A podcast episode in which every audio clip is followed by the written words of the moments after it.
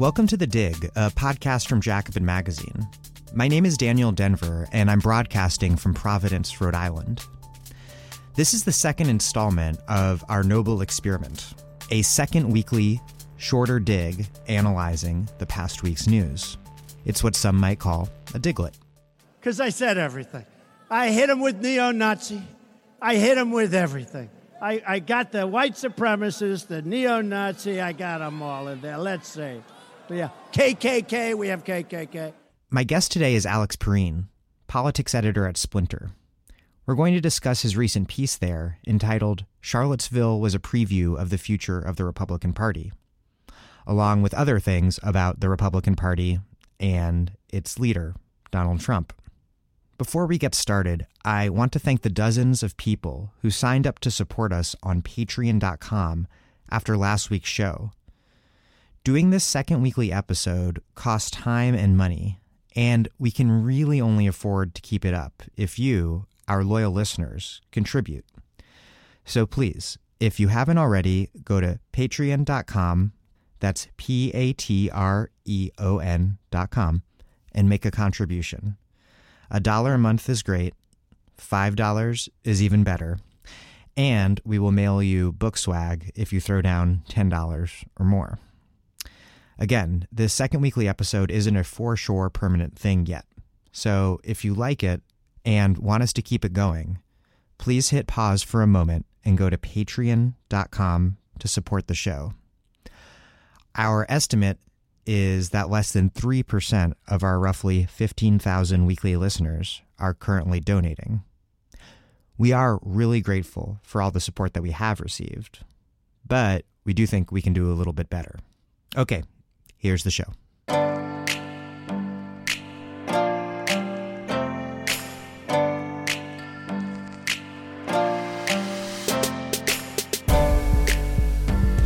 Alex Pareene, welcome to The Dig. Hey, thank you for having me. So on Wednesday night, Trump went to his happy place, Phoenix, Arizona, and was met with large protests. He suggested he would pardon anti-immigrant Sheriff Joe Arpaio, celebrated Confederate statues as our heritage, defended his response to Charlottesville, called out Antifa by name, threatened to shut down the government if Congress doesn't fund his border wall, and took shots at Senators McCain and Flake. What was he up to, if you can go so far to ascribe agency, intentional kind of thinking, planning to him?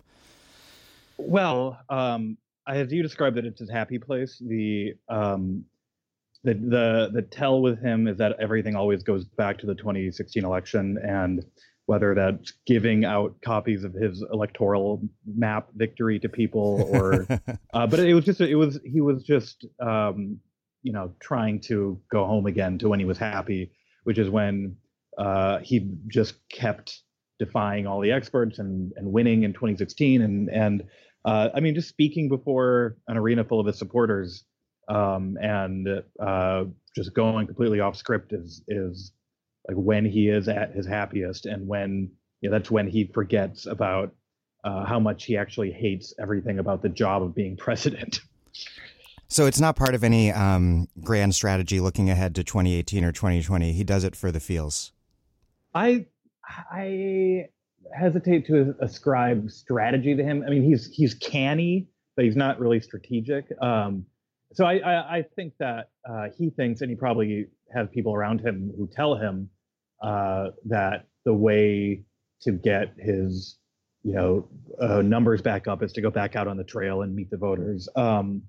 So he might, trying to launch his reelection campaign a few months into, less than a year into his presidency, might be what he thinks is strategically a good move. But if anything, his minders, even if they claim that they're horrified at what he might say, they're probably just happy to have him out of the house, basically. Like they are like, he'll blow off some steam and he'll be in a better mood if he just goes out and goes through one of his rallies again, and then he'll be a happier person, and we can manage him a little bit more easily. So it's like the President Trump version of an infant's nap time. Yeah, it totally is. Yeah, and that's exactly my my baby was just refusing to eat his cereal and was shouting at the cat. And I knew it was time for him to just lay down for a little bit. And that's what President Trump had to do yesterday. So he defended his response to Charlottesville last night, which he failed to mention included blaming both sides, and talked about how he went out of his way to denounce the KKK and white supremacists, and the media didn't give him any credit. And it was really Trump doing the Trump thing. And this is just, you know, not so long after he gave this sober, scripted, you know, America needs to come together to fight this war in Afghanistan speech.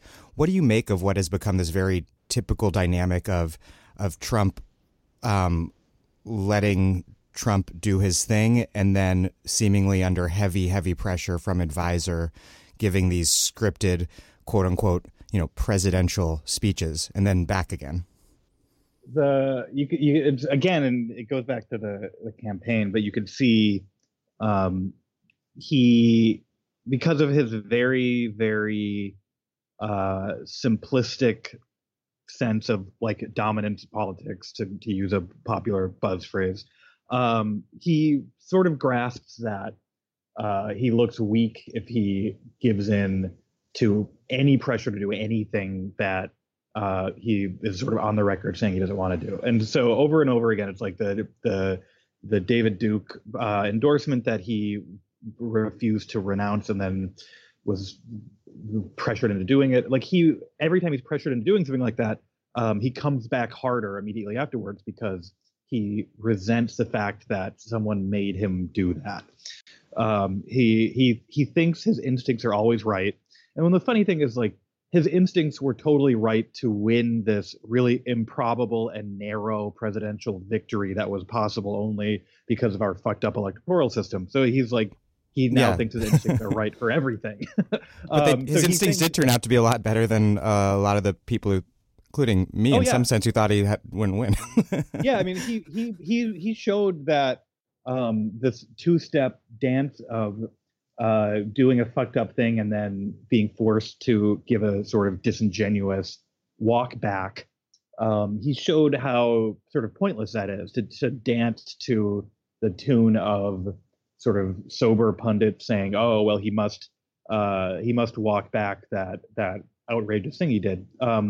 You know, Trump, it's funny, he still gets the pressure to do that. And he clearly still has people in the White House pressuring him to do that when he goes as far as he did after Charlottesville.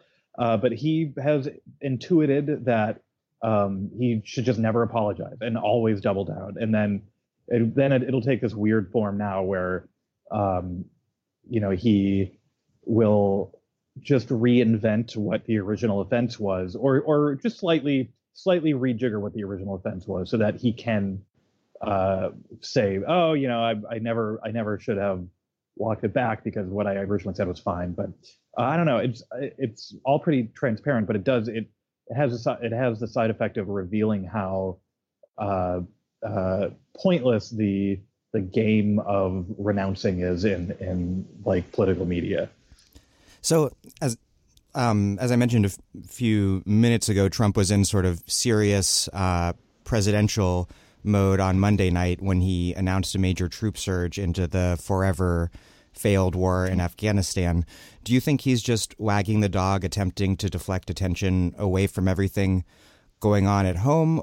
Or he did, after all, make a point of saying that Americans weren't really allowed to disagree with each other because it offends the troops. Or do you think it was more Trump capitulating to his beloved generals? Or is it just Trump actually being kind of a normal American president who, since September 11th, just sends U.S. troops and ordnance all over the world to no foreseeable end? It's a lot of those things, really. It's like a big mishmash of those things. I think the whatever the policy itself, which is still sort of a mystery to me, is him listening to his generals because he, you know, surrounded himself with like lackeys, Bannon types, and then a bunch of generals, and the generals are sort of the last one standing. And he has a cartoonish, like, respect for what the generals say. And so, and for their masculinity, I think. Yeah, exactly. For the, you know, their shiny, shiny medals in their uniforms. And firm testicles. Yeah. So even if he, I think, instinctually was like, this fucking Afghanistan thing is a, you know, nightmare and we should cut and run. I think instinctually he sort of thought that. The generals, like, convinced him, and he didn't really have anyone around to convince him otherwise. But the speech was him, you know, trying to get to enjoy the trappings of the presidency, which is you get to deliver sober White House speeches about how you're doing war, and then the country used to come together to do war and support war. So it's all, like, I think he gets less pleasure out of that aspect of the presidency than he does out of the campaign rally part of it. But his Minder's hope that what happens when he gives a speech like that is it resets everyone, especially the dumber TV pundits who you can see a few of them attempting to be like, well, this is the greatest speech of his presidency. And even if they'd be like, you know, we're not like, it's a low bar. It's still, it works every damn time when he goes out and like the horse that could do arithmetic, like when he shows he can read without accidentally tripping down the stairs. People are like, oh, you know, that was actually got to give him credit for that.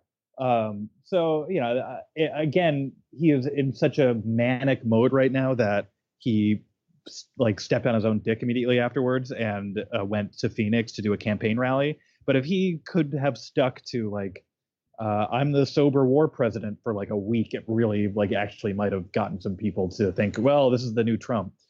So I don't know. He's his own worst enemy in it when it comes to whatever the strategy is of getting the sober pundits on board.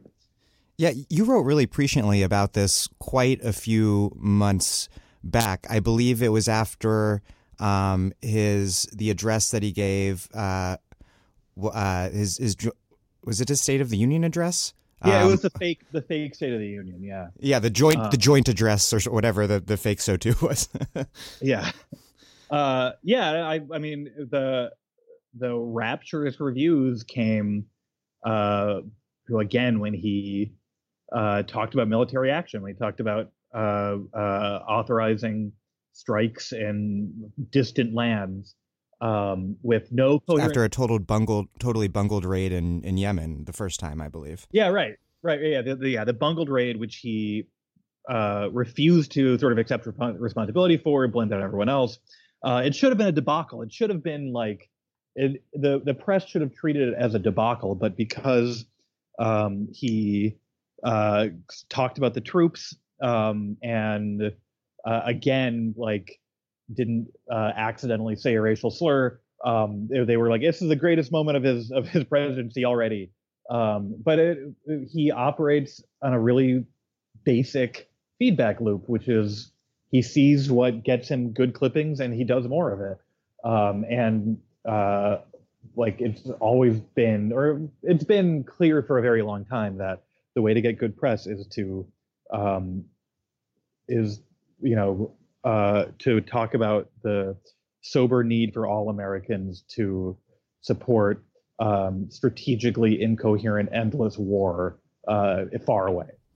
And it happened again after, obviously, when he struck the Syrian military, which led to the infamous invocation of Leonard Cohen by Brian Williams.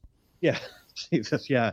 And it's I don't know. I'm appalled. I'm appalled anew every time because it's like this sort of professional agreement that, you know, we can't criticize the military because it's the greatest institution in American society.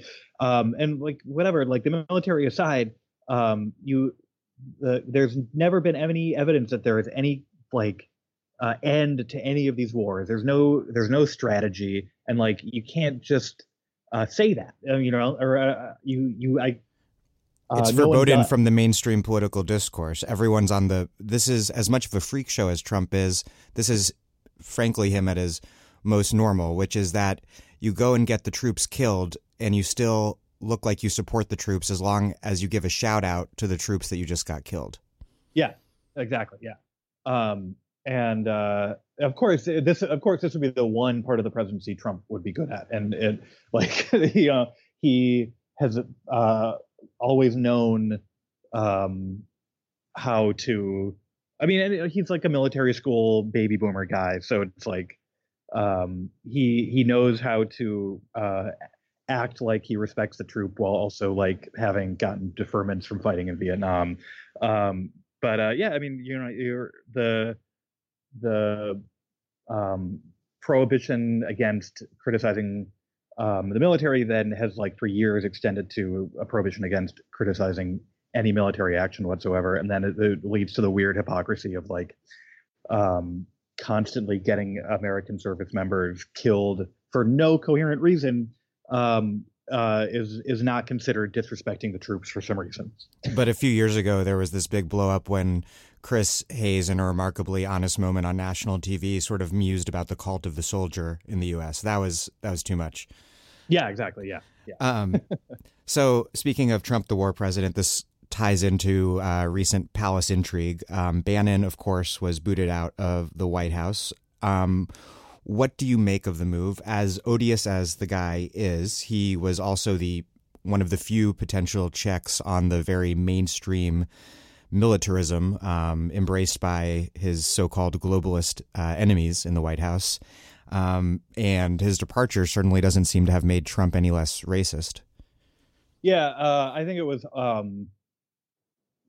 Bannon was useful to Trump, but Trump again intuited what kind of man he would need to be to win the Republican nomination all on his own. You know, there was no Bannon around when Trump went full on Birther. So people overestimated Bannon's influence a bit, and he certainly did nothing to dissuade people from doing that. But you know, the only interesting thing about him is his conception of what a popular ethno-nationalist populist presidency would look like, and it would be these big infrastructure plans and welfare chauvinism combined with a form of isolationism. But even that was always overstated, because it was more like, you know, he wanted trade war with China, and he his plan for the Middle East was basically let the mercenaries handle it. Which is like, he wanted to make it sort of like, which is also more, old school. Yeah, exactly. He wanted to make it more brutal for them, but less of an investment for the United States, but like more brutal for the countries that our mercenaries are, occupying. So I think people like to say, oh, you know, he would have pushed Trump to be less militaristic, but the only place where he actually probably was a voice of reason was North Korea. Weirdly enough, if you want to listen, if you want to read that insane interview he did with the prospect, with the prospect, he was like talking like reasonable sense on how there are no good military options against North Korea that don't involve like Seoul being totally that don't eliminated, Seoul being obliterated and within minutes. And that was just him being realist. And what's funny is that like that form of realism has like no place in mainstream United States militarism and foreign policy, where it's like the mainstream argument is you have to be as belligerent as possible because otherwise your enemies won't respect you. So I don't know. The Bannon ouster was Trump getting, I think, again, sort of caving to pressure, but also getting annoyed that Bannon kept doing things like giving bizarre on the record interviews to the prospect. And obviously with a lot of it was just about Bannon, like increasingly openly being at war with Trump's daughter and son-in-law, and they're going to win every internal argument in this White House that is about like personnel, even though they keep losing every argument that is about policy if you listen to sources close to them. So looking back from Trump's inauguration to today, there's basically a whole new cast of high-level White House staff and advisors. Does it matter? I think it matters. It probably matters less than the people he picked early on to be in his cabinet, and it matters less than the people that the Heritage Foundation picked for him to staff the agencies. Like, those were the important moves. But the fact that basically he's surrounded at this point by very few conventional Republicans and a lot of just kind of random Trump world loyalists and these generals, I think it means that his relationship with Congress is only going to get worse, and it was only going to get worse anyway, as long as they continue to do anything involving Russia sanctions and the Russia investigation. So it probably means that they feel more free to follow Paul Ryan and Mitch McConnell's agenda and ignore whatever Trump would like them to do. And he's going to be sort of impotent watching that because he's shitty at politics, which is like a thing everyone could have seen coming when they sort of feared what he would do, including Republicans. It's like Trump doesn't really know how to do politics. Like he knows how to do electoral politics. He doesn't have any clue how to do Washington politics. So we're just going to see him lashing out a lot, and we're going to see Jeff Sessions. It's going to be Jeff Sessions running the administration, however he wants to do it on his corner of it, and it's going to be these generals presenting war plans for him to sign off on, while he runs around the country winking at white nationalists. Like I feel like that's going to be the presidency for the foreseeable future. In short, still plenty fucking terrifying. Oh yeah, I mean, yeah, there's plenty of damage he can do, even as a sort of politically impotent president. I want to talk about a recent piece you wrote. You wrote that the white supremacist rally in Charlottesville was a, quote, introduction to the future leadership of the Republican Party. And you weren't making the obvious case that the Republican Party is and has long been racist. Rather, you were saying that young people are fleeing the Republican Party in huge numbers, and that the few who are still inclined to join its leadership are more likely than ever to be unabashed racists. Explain your argument. Yeah, if you look at any polling data, you can see that the Republicans have been doing really shitty with everyone under 30 for a long time now. And they tend to think that, well, these guys will just get more conservative as they get older. But the polling is not bearing that out. Generation X is sort of would be the test case for that, because they all already are getting older, and they've gotten more liberal and not less, basically, since 9/11. So what that means is you have this small core of young people who are committed Republicans, and it's, you know, I think if you look at the last couple of presidential cycles, it's a third of people under 30. Are inclined to vote Republican, but it's maybe a quarter of them who are like serious Republicans who aren't in danger of leaving the party completely. But what that means is that the ones who are left are like really, really into it. And even more worryingly, like the ones who aren't just like committed to voting Republicans, but the ones who want to get active in Republican politics, the ones who want to be college Republicans, the ones who want to do the sort of political work that would lead to you being a party leader someday. Like, you have to ask yourself, what would motivate someone to want to be more active in Republican politics in this era, since Trump basically seized the party? The motivations are not, I respect the cerebral conservatism of William F. Buckley. It's not. These are not a bunch of people who read David Brooks and then decide they want to bring humility back to politics. Yeah, they're not they're not inviting people from the National Review masthead even to speak on their campus. They're inviting Milo and Ann Coulter. Yeah, exactly. So what the impetus for the thing I wrote was that you had a couple people in Charlottesville, which was an avowed white nationalist rally. It was the point at which the alt-right lost their ironic deniability. They used to be able to say, well, we're just being ironic online. But when you're marching in the streets with actual neo-Nazis, you lose that ironic deniability. So it was a coming out party for the alt-right as an avowed white nationalist movement. And then you had a couple people there who were identified as college Republicans, leaders. One of them was the president of his college Republicans chapter. These are the sort of people who want to be involved in the college Republicans at this point. And Republicans have a pipeline that creates candidates, basically. And the feeder for this pipeline starts with organizations like the college Republicans. So a few years down the line, what's going to happen is they're going to have hardly anyone in this pipeline, because hardly anyone was active in Republican politics in this era.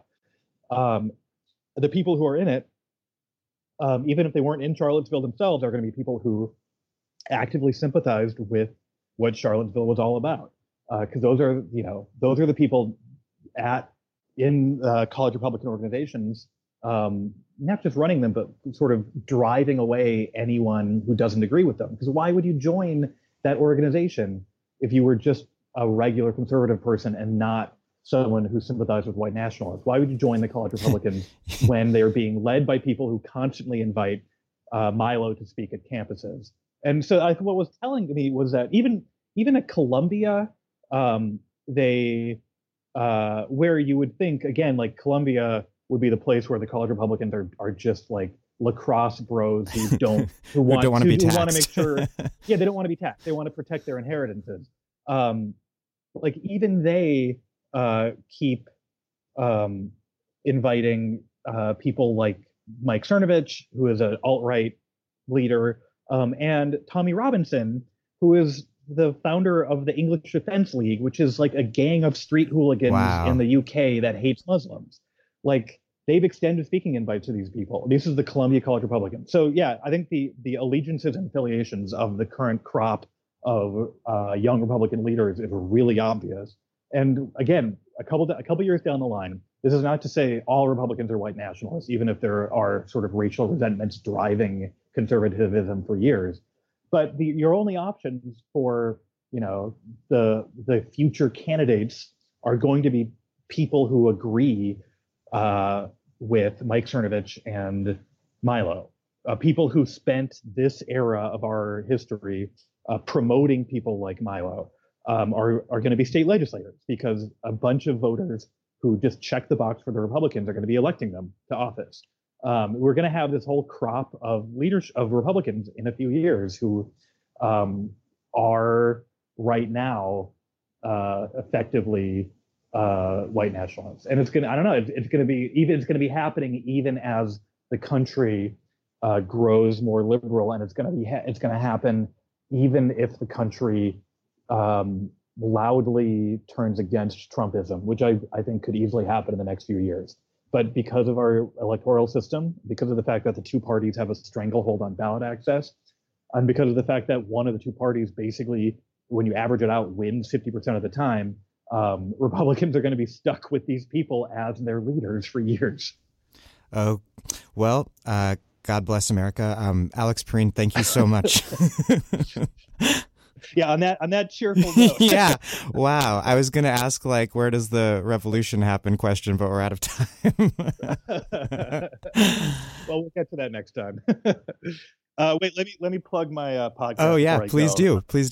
I do a podcast with Matt Taibbi called The Tarfoo Report. You can find it. We're on Patreon. We can find it on the internet. So check it out. And the most recent episode is with Keith Ellison, I believe.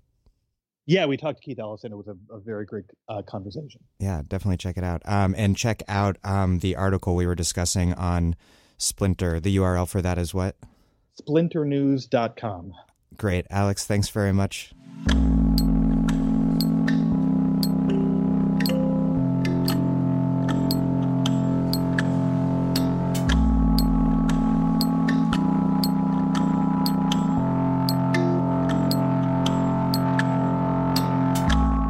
Alex Pareene is politics editor at Splinter. Thank you for listening to The Dig from Jacobin Magazine. As Marx once kind of said, while other podcasts have only interpreted the world in various ways, our point is to change it. We are posting new episodes every week. The Dig was produced by Alex Lewis, music by Jeffrey Brodsky. Our Postmaster General is Christian Tyler. Follow us on Twitter at The Dig Radio, and please find us wherever you get your podcasts and subscribe. And if it's on iTunes, please leave us a review. Those reviews really do help introduce us to new listeners. And so does telling your friends, so do that as well. Also, find us on Patreon, that's patreon.com. and make a monthly contribution. We really need the support, and thank you to those who are already supporting us.